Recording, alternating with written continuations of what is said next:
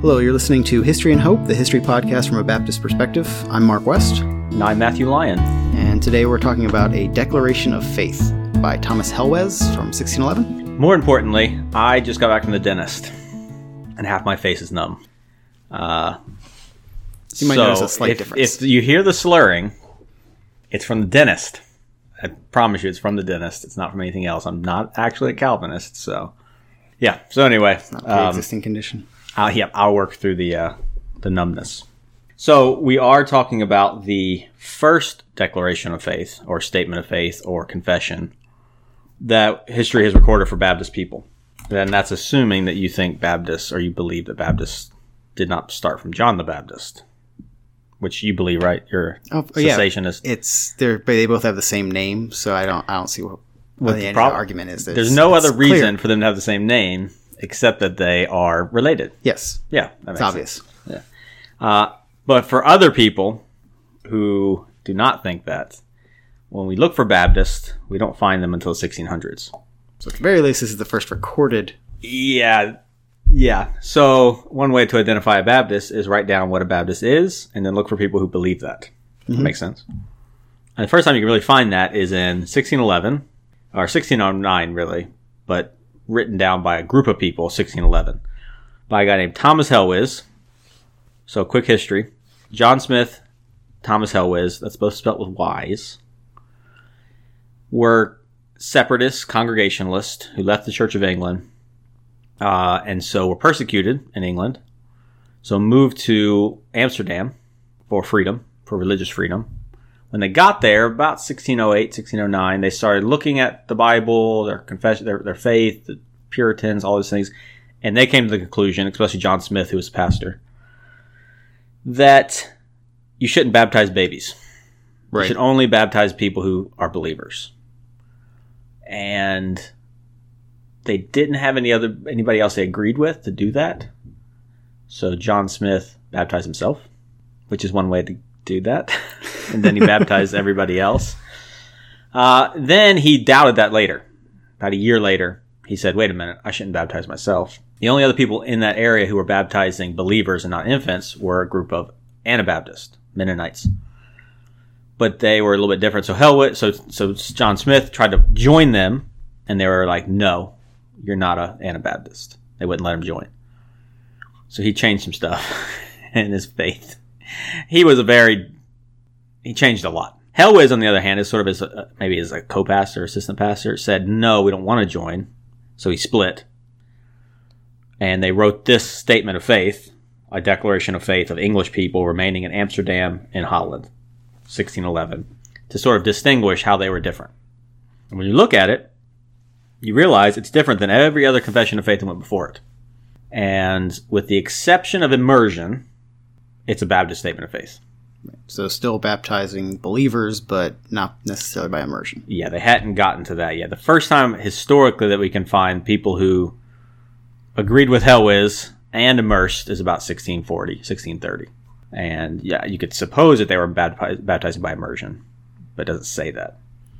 And so one way to figure out what people believe is by the statements of faith they put out because they're official documents, as opposed to just like a sermon or a letter. Statement of faith is like they spend a lot of time on it and they sign their names to it. So when we look at this, this is the first recorded Baptist statement of faith, or at least Proto Baptist, depending on how you view immersion uh, at this time. And so let's look at it and see what have Baptists believed from the beginning, or at least from the 1600s. So we don't actually have to agree on when Baptists started for this episode. We just will start with 1611. And if you need a handy way to remember that, that's the same year that the King James Version came out. Interesting. Yeah, so a little bit of correlation. 1611, King James is the king. He commissions in, uh, actually, when did he commission the King James? Uh, seven years prior, which would be 1604, right? Yeah. Math. My brain is numbed, not just my face. Uh, 1604 was the, the Hampton Court gathering when the Puritans tried to petition the king to change things. He said no to every one of their requests, ex- but he said, but you can have a new translation, the authorized translation, authorized by King James, hence King James Version. Seven years later, comes out and in 1611. So the same year he wrote that. Just background. They're not actually directly related. Okay, so what did Baptists believe in 1611? Which will help us understand what Baptists have always believed and what Baptists should believe to be called Baptist. Because a lot of people call themselves Baptists but don't match other historical Baptists. So, anyway, what do we got here? It's actually short. How many pages is it? One, two, three, four, five, six pages. Small pages, short paragraphs, 27 statements. Uh, so, one of the shorter Baptist statements of faith we have, but probably longer than most churches have. Would you agree? That this statement's longer than most churches have. Yeah, most Baptist churches today. Of the Well, uh, uh, independent Baptists at least. yeah, of the of the ones that I've seen. Yeah. yeah. Southern Baptists have a long Baptist faith and message. Yeah, so one of the things it starts with, it starts with the same thing that almost every conservative confession of faith starts with, which is orthodoxy. In other words, Baptists believe the same thing that all Christians believe, namely, God is real. so what does he say here? Uh, we believe and confess, point one, there are three who bear record in heaven, the Father, the Word, and the Spirit. These three are one God in all equality by whom all things are created and preserved in heaven and in earth. Genesis 1. So, pretty standard. Like, Baptists believe this, Presbyterians believe this, Lutherans believe this. So, points 1, 2, 3, 4, 5, 6, 7, and 8 basically just lay out the basic statement of faith for all Christians. Yeah. Trinity, Christ died on the cross, rose again. He died for our sins. You must believe in him. He's born of a virgin. And then the very last two statements, he's coming back. So not very exciting. And I think a lot of people are like, oh yeah, we know that part. Let's skip over it. But given how many Baptists are in America, would you say that all of them believe in those first basic statements? So you walk into a Baptist church in Detroit, Atlanta, California, and you're like, this is a Baptist church. They believe that Jesus is God and rose from the dead bodily and is returning bodily. I might assume it, but I might be open to the possibility that it's also not true that they believe that. So you so there are many Baptist churches you're saying, which I agree with you, that don't believe this part, first part. Right. Yeah, and because we live in the 20th century. Yeah. And post fundamentalism, modernism, liberalism. But that's a big debate because it actually helps if you think about church names. People dropping the name Baptist from their names. And why? Because they don't. If you see Baptist on the name, people think, oh no, I'm one of those Baptists. But if not all Baptists are Orthodox, and one of those Baptists could be a Baptist church that doesn't believe that Jesus is God. So I feel like Baptist doesn't tell people a lot of things as much as they think it does. But I guess that's debatable. Well, yeah, I mean, eh, the more widespread a label becomes, the less useful it is. The more diverse it comes, or the more diluted it becomes. Yeah. Yeah. So Tom, uh, like Helwys in this confession, he doesn't say Baptist, so we can't identify him by his name. We identify him by his beliefs. So the first thing we see is that Baptists, at least these first Baptists, were Orthodox. They believe in the basic Orthodox, what the church has always believed since the Nicene Creed, since the Apostles' Creed before that, and before that, the New Testament. So if you find a Baptist church that doesn't believe in these things, orthodoxy, what should you do? What should you call it? You should call it a church.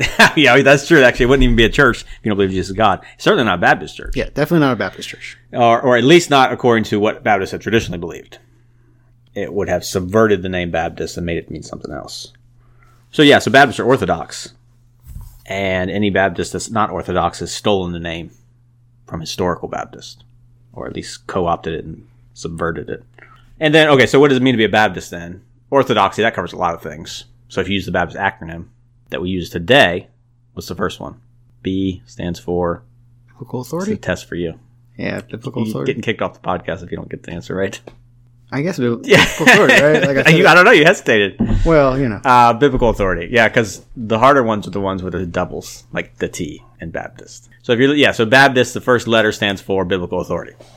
If you don't believe in biblical authority, you're not a historical Baptist. But that has to be proved. You can't just say it. So what's he say about it?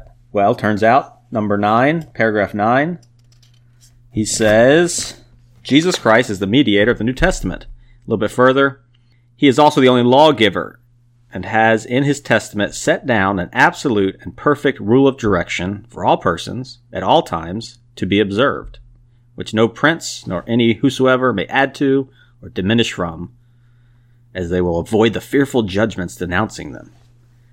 So what does that say? He's laid Jesus has laid down in his testament an absolute and perfect rule of direction. That means the Bible is the absolute and perfect rule of direction. And what's the what's the other one?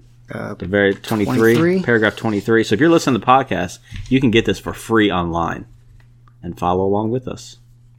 It's like like sing-alongs. Do you remember the Disney sing-along? Where the little mouse mouse ear, like Mickey Mouse head would bounce along the letters sure. at the bottom. You do. You need you used to sing along with it. yeah. You never watched the the Clubhouse? No. What's it called? Mickey Mouse Clubhouse? Is it called Mickey Mouse Clubhouse? or the Mouse? Mouse and they were Mouseketeers, yeah. yeah. It had like famous people on it. Like Justin Timberlake used to be. Yeah, we never watched the Mouseketeers. Really? Well, so Disney was a premium channel, Oh, so I thought you had some convictions. no, We didn't watch it because we did not participate in the world's entertainment. no, we didn't watch it because We also didn't have they cable. scrambled their signals on satellite. we were too cheap to even get cable or any sort of premium channel. So if it didn't come on channel like, what was it, 3, 9, 13, 11, 45, we didn't get it. But anyway, when I went over to my friend's house, like all of us, either poor kids or fundamentalist kids, when, we went over- when you went over to your friend's house and they had all that cool stuff, they would sing songs and they would have the mouse ears bouncing along so you could follow it. All that to say, there'll be a link in the description to where you can read this uh, statement of faith along as we go through it. Yes, but there won't be any cues like bouncing ears. No. You just have to do it on your own. Hopefully, you grew up watching Mickey Mouse Clubhouse, so you'd know what to do, or figure it out along the way. Anyway, twenty three. Uh, therefore, the uh, so that the scriptures of the Old and New Testament are written for our instruction. So uh, this sounds really standard, right? Like there's no surprise here. We just remember this was written in 1611. Right. It just sounds familiar because Baptists have just been repeating it. Therefore, they are to be used with all reverence as containing the holy word of God, which is our only direction in all things whatsoever. Our only direction in all things whatsoever. So that's biblical authority. So from the very beginning, that's what Baptists have believed. From 1611, when he wrote this first confession, Baptists believe in biblical authority. And I think people pretty much- get that. But in the 20th century, especially in the 40s, 50s, 60s, 70s, there was a huge debate among Southern Baptists about what it meant to be a Baptist. Some people said, if you, the, the genetic theory. So you're related to your family because you were born into your family. You can believe something different than the rest of your family, but you're still related to them. So you're an American citizen because your parents are American citizens. Uh, so they look at Baptists the same way. So if you're a Baptist, you can change all your beliefs, but you're still Baptist because you're a Baptist. And then if you join a Baptist church and they plant a church, no matter what they believe, they're Baptist because they came from Baptist. It's not very sustainable. Uh, the other side of it is Baptists have a distinct set of beliefs, and you have to believe those to be called a Baptist. I think that's much more stable and not so arbitrary. It's also more logical. Yeah, it's, right. So I reject the genetic theory, and that's still a problem. So I don't know who's listening to this, but just because you were planted out of a Baptist church doesn't make you a Baptist. Uh, I have some friends who call themselves Baptist, and it's really just because they're being supported by a Baptist church. Not that they're doing it Nefariously. nefariously, but it just they haven't thought about it and don't think it's a big deal because they really kind of subscribe to a genetic theory. They haven't rejected Baptist. They still like the name. They still like the basic concept, but would they match sort of historic Baptist? So biblical authority, I think that's a pretty standard one. Uh, church autonomy.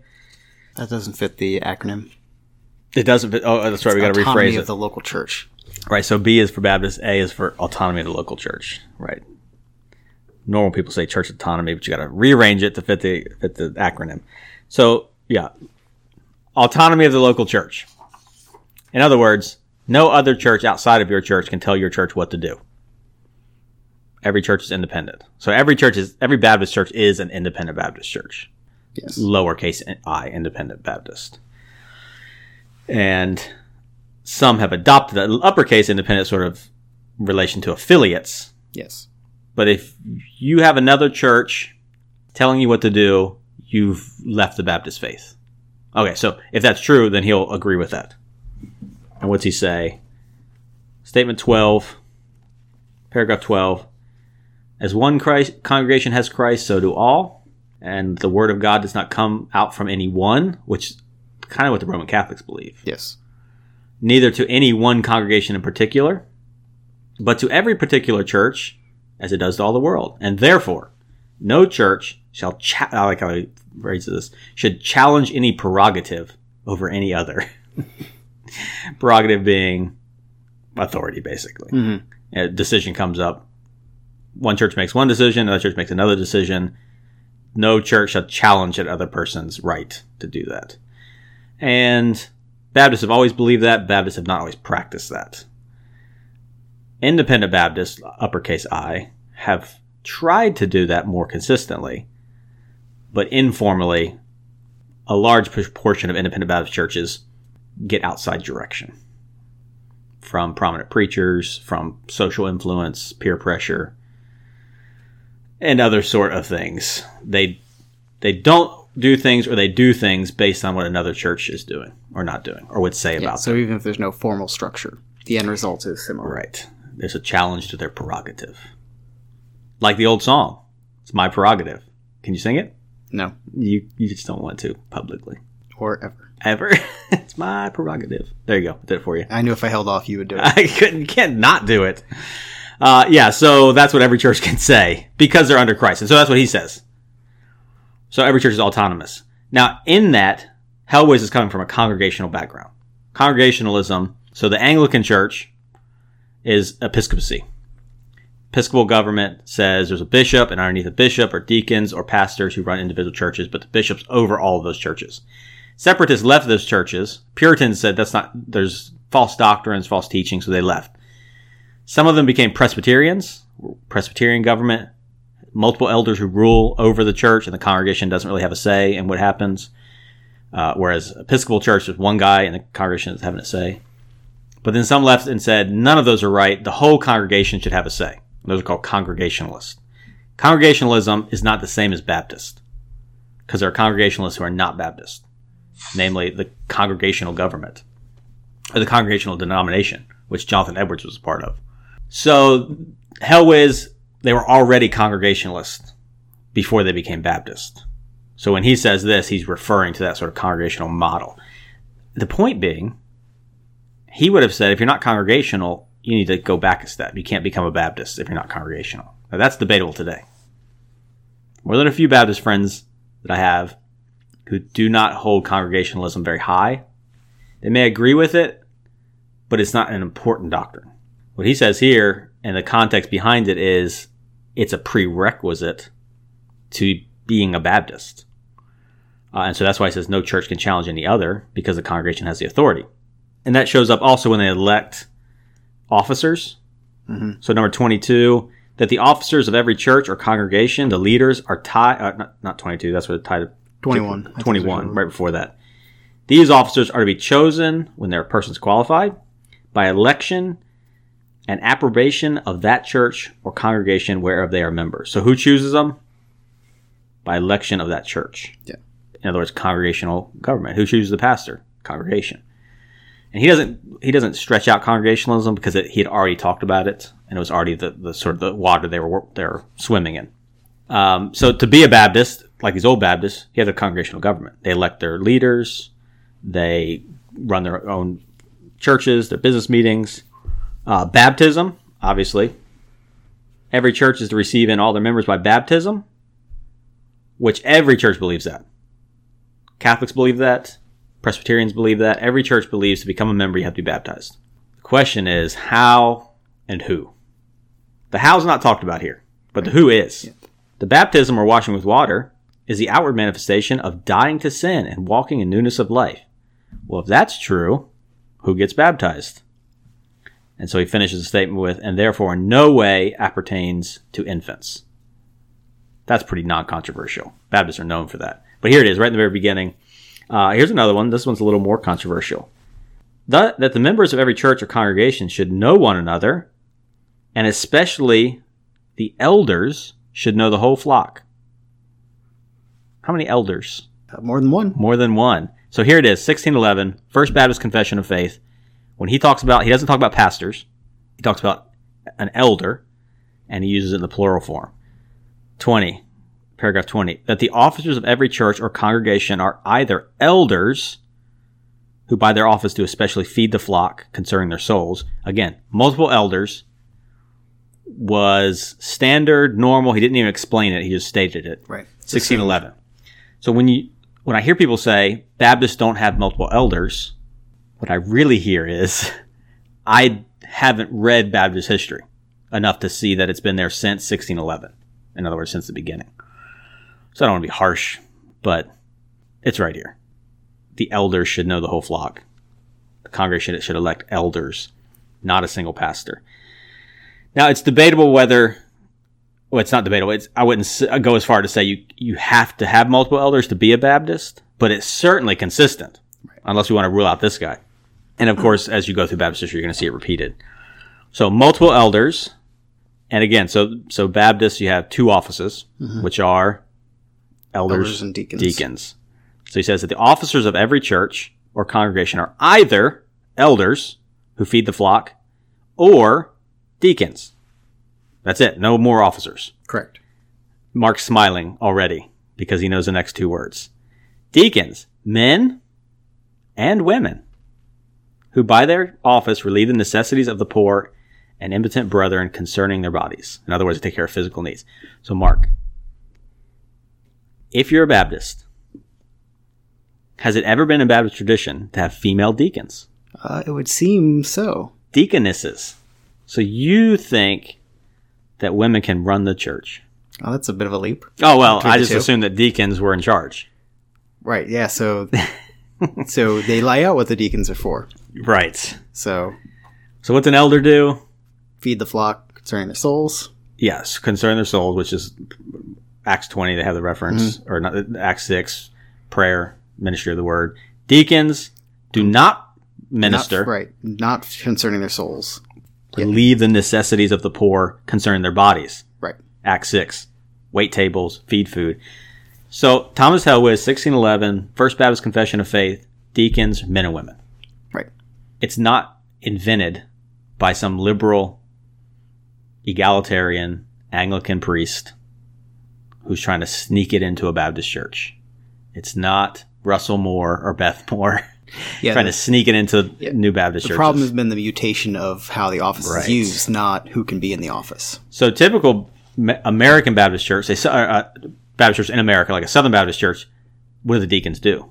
Often, They're usually they usually function as elders. right? You have the deacon board. Deacon board decides who the pastor's going to be. You have to run decisions by them. The pastor has to answer to them. In that case, they are functioning like elders. And the way Baptists are traditionally read, conservatives, that uh, elders is res- restricted to qualified men. So if deacons are elders, then deacons can only be men. But here he, he divides it. Two offices. Elders, who by their office do especially feed the flock concerning their souls, and he would restrict that to men, or deacons, who don't lead the flock, can be men and women. So in our church, what do we do with, we have a female deacon. Mhm. What does she do? Do you know? Yeah, no. Okay, good. that was a test. I'm trying- Mark I'm trying to- regularly tested here. she's the deacon of cleaning. Right. yeah, so I'm like, she cleans the church, she stocks the, the materials we need. she takes care of the physical necessities Yeah. of the church. Uh, so she's a deaconess. Mhm. And if you say that's not Baptist, then you have to say Thomas Helwys didn't know what he's talking about. He wasn't a Baptist. And it's not a new invention that sort of millennials have come up with or liberals have come up with. It's a traditional Baptist practice to have female deacons. Not required, but traditionally allowed. And what they mean, what Baptists traditionally meant by deacons is they take care of the physical needs. So before we say Baptists don't do something, we got to make sure Baptists don't do those things, or, or at least they haven't traditionally done them. Uh, so deacons, congregationalism. Okay, big question that always comes up with Baptist and Baptist history. If we're saying this is the first Baptist statement of faith, what about the Anabaptists. yes? It's the same name, would- yeah, you just right? Anabaptist, Baptist, eventually you just stop saying Anna and you're there. and you're there. You literally just you're literally saying Baptist every time you say the word, right? So if you say Matthew Lyon or just Matthew, talking about the same person. And that has been the traditional way of looking at it for many people like J.M. Carroll, Trail of Blood, which we'll talk about in a future episode. That's his basic case. Yeah. They were called Anabaptists. And then eventually in the 1600s, they just dropped the Anna, kept the Baptist, and that's who we are. How would you disprove that though? Compare what the two groups believed. So if you're not an Anabaptist and you want people to know you're not an Anabaptist, in your statement of faith, you would say things that would contrast with Anabaptists. And that's what Helwys does. He makes several, three explicit statements that contrast him. So it's interesting because when Helwys and Smyth moved to Amsterdam, they're meeting in the home of a Mennonite, of an Anabaptist, which makes sense given their persecuted status. So they knew about Anabaptists. They're meeting literally in the house owned by an Anabaptist. John Smyth left and tried to join the Anabaptist. So Helwys is writing this to say we're not with the Anabaptist. And the question would be like, well, how are you different? You both baptize believers, so you're the same. You're both congregational. Right. What's the difference? So there's three things in here. So the first one, number eight, paragraph eight, Jesus Christ, the Son of God, is the second person or substance in the Trinity. In the fullness of time was manifested in the flesh, being of the seed of David, Israelite, according to the flesh, the son of Mary the Virgin. So far, not remarkable. Made of her substance. You believe that, right? Fully man, fully God. Yep. Where Jesus get his body from. Mary. Yeah. So Holy Spirit overshadows Mary. She conceives. She nourishes a baby. She eats, the baby eats. She, you know, same flesh. So when Jesus is born, he shares, I don't know if he shares the DNA, I guess, whatever physical attributes of his mother. So Jesus probably looked like Mary. I think it's reasonable to assume. Uh, not all Anabaptists believe that. Many Anabaptists, and the ones that Helwys was dealing with, believed that m- Jesus got his body from heaven. So a guy named Hoffman, who uh, taught Menno Simons, from whence we get Mennonites, said all flesh is sinful. So if Jesus had Mary's flesh, then Jesus was sinful. Well, that can't happen. So these Anabaptists came up with the idea that a body was created in heaven and was implanted into Mary, sort of like a tiny little baby, and grew. But the body came from heaven. Right. So she was a surrogate. Yeah, she's like a surrogate mother for a for an angel baby. Divine, you can laugh. Divine angel baby.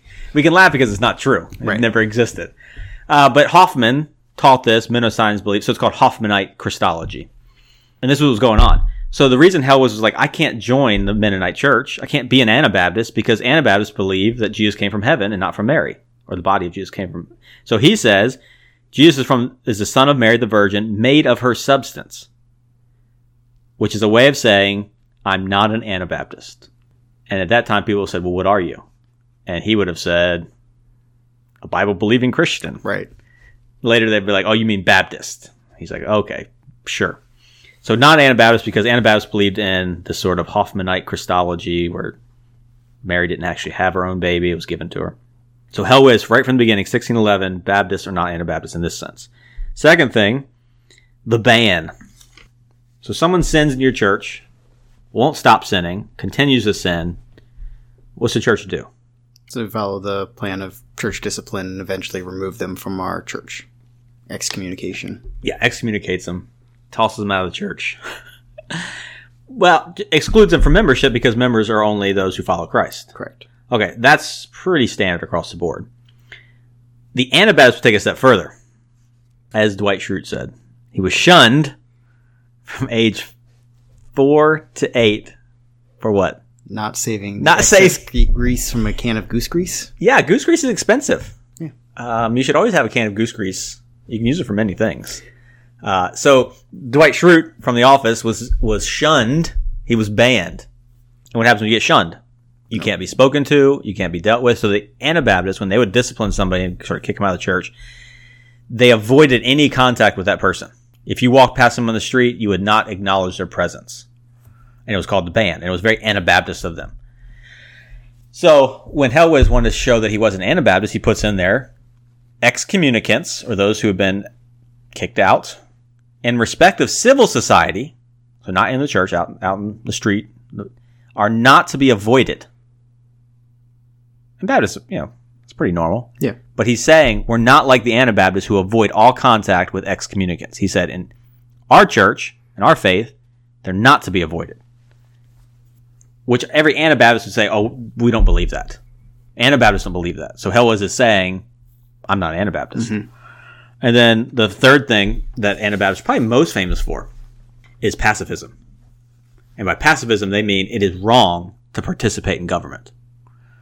So there's two things you can't do. You can't work for the government and you can't take oaths. Because what's the Bible say about oaths? Let your yes be yes and your no be no. So they took that very literally. So you know when you go and swear swear someone into office, like take a military oath, I swear to uphold the Constitution from enemies, foreign, domestic. Anabaptists said that's wrong. And if you can't swear an oath, you can't work in the government. Baptists don't believe that. And so Helwys, being the first Baptist, says that in, in point 24. He says, therefore, uh, the government is good. Uh, therefore, they may be members of the Church of Christ, retaining their magistracy. The numbness is, I'm, I'm having trouble pronouncing that word with the, the numbness. Uh, so a magistrate is a government official. It's a broad term for police officers, judges, elected officials. He's saying you can be a member of the Church of Christ and retain your government job. For no holy ordinance of God debars any from being a member of Christ's church. An Anabaptist would have looked at that, and they did look at it, and they told him, You can't be a member of our church. You can't be an Anabaptist if you believe that you can be a government worker. Baptists, on the other hand, have always participated in government.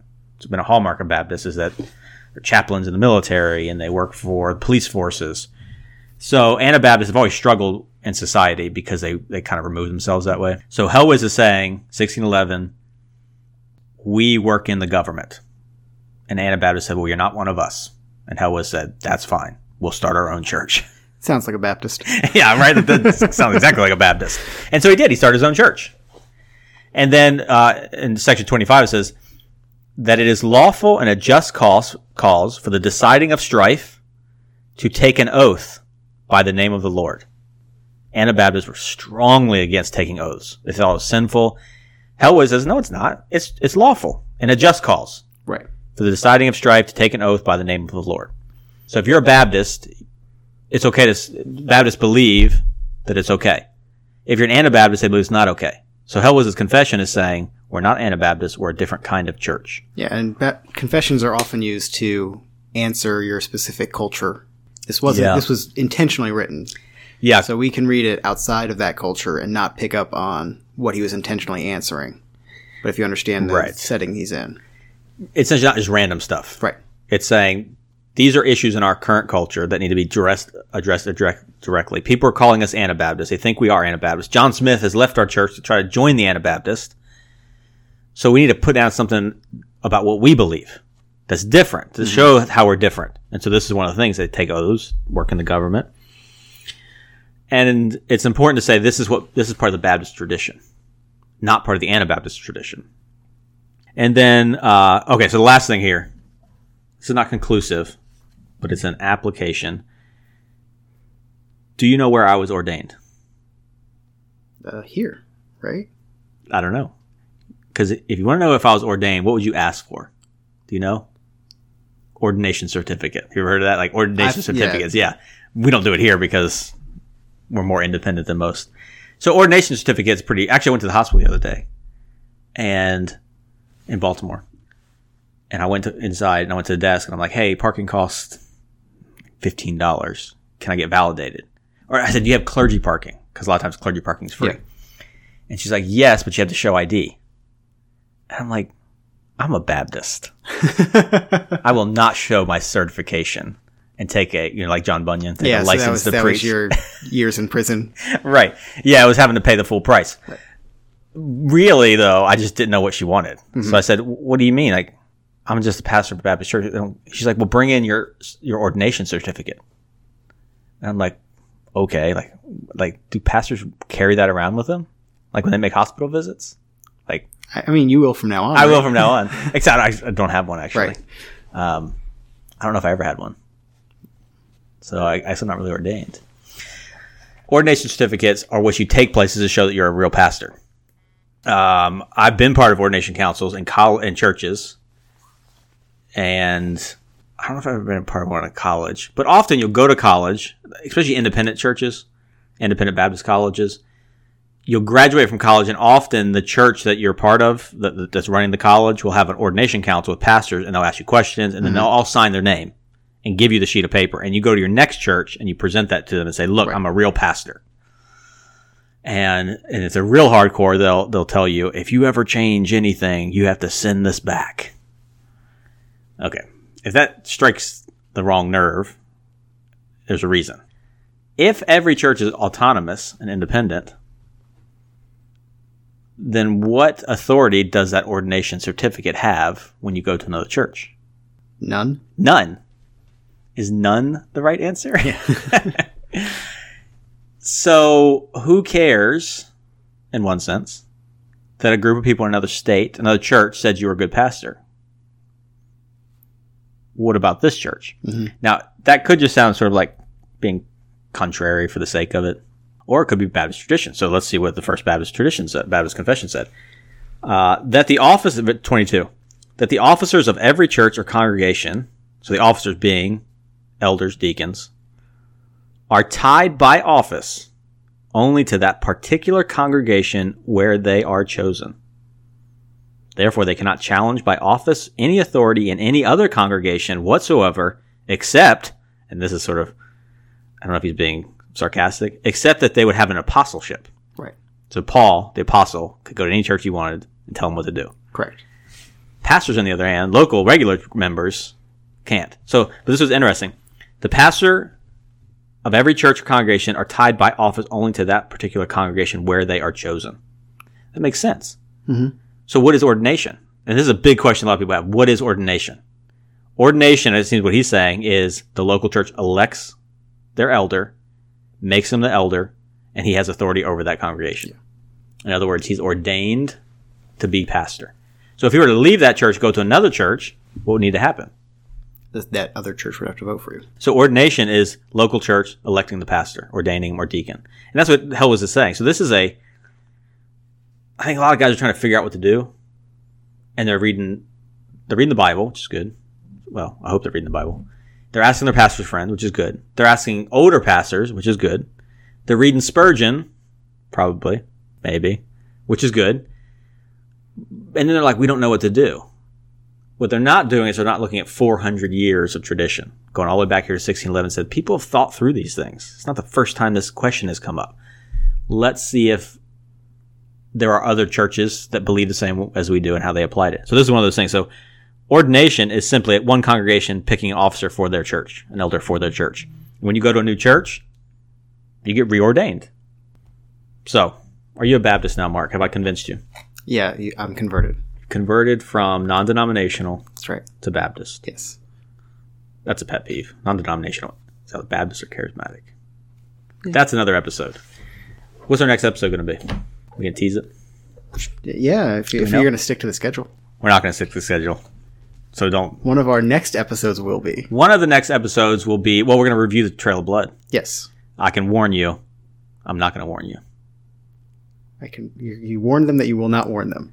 Uh, no, I was going to say. I guess it's pretty obvious. Trail of Blood is not a reliable source of history, and if you disagree with that, tune in sometime in the near future. We'll we'll go through it more closely and just see if it holds up.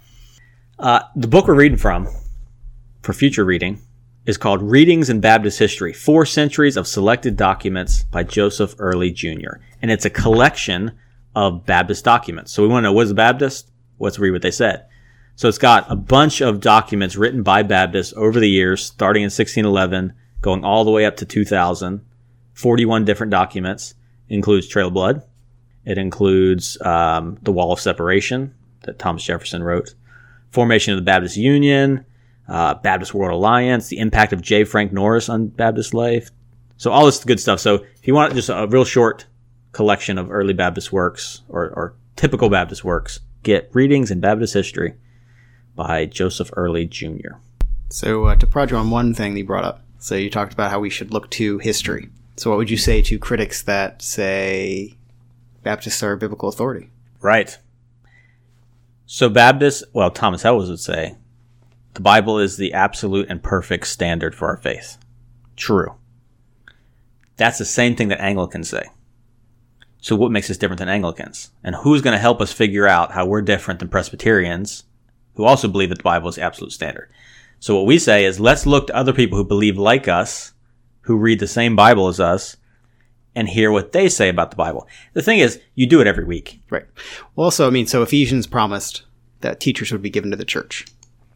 And that Yeah. includes across history. So if Right. those teachers that were given to the church wrote down some of their instruction on how to apply and understand the Yeah. scripture, then that's profitable to the church across time. Yeah, so you if you go to church, you listen to a man explain the Bible to you, mm-hmm. a pastor, Sunday school teacher, and no one complains about that.